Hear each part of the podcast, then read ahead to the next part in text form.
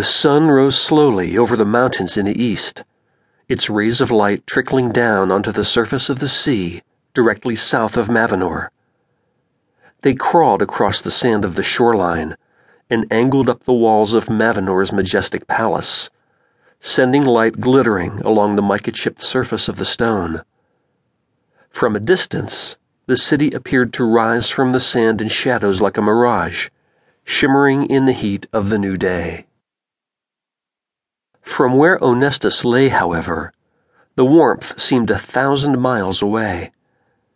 He rested on a pile of pillows that somehow failed to prevent the aching in his bones. He was tucked in beneath a pile of soft furs and blankets that failed equally against the chill of the early morning air.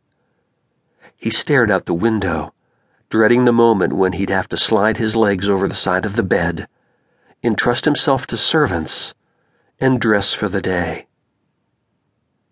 Onestus was a tall man broad of shoulder and thick boned. His hair, once a magnificent dark mane, had mostly turned to gray. His eyes, still sharp and filled with life, were the focus of a weakened visage. They diverted attention from his failing body to his active mind and aided him with the illusion of health he sought to weave.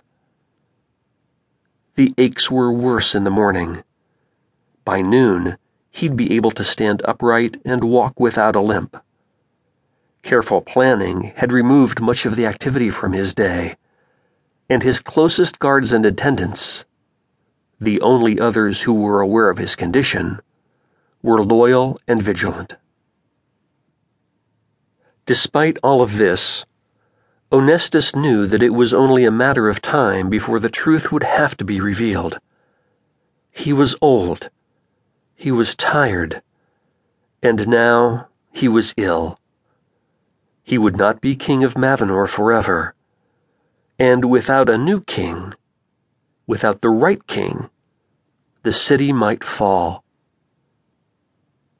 The door to his chamber opened, and a slender young man entered.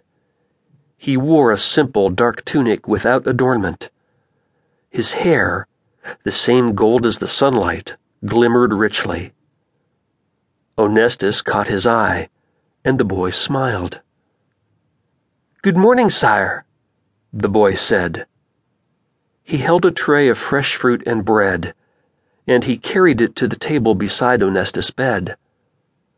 I've brought your breakfast. Good morning, Talmic, Onestus said. I'm not really hungry. And yet you must eat, Talmic replied. Today is important. Have you forgotten that you were scheduled to meet with the scribes? There are rumors of a breakthrough in the translation.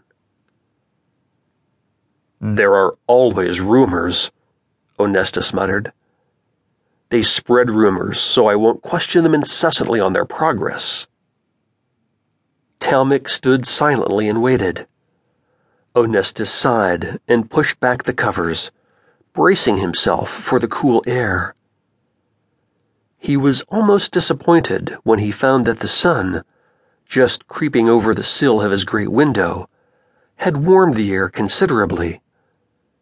The chill never came, and a few moments later he was seated by that window, sipping hot tea, eating breakfast, and watching the city below come to life.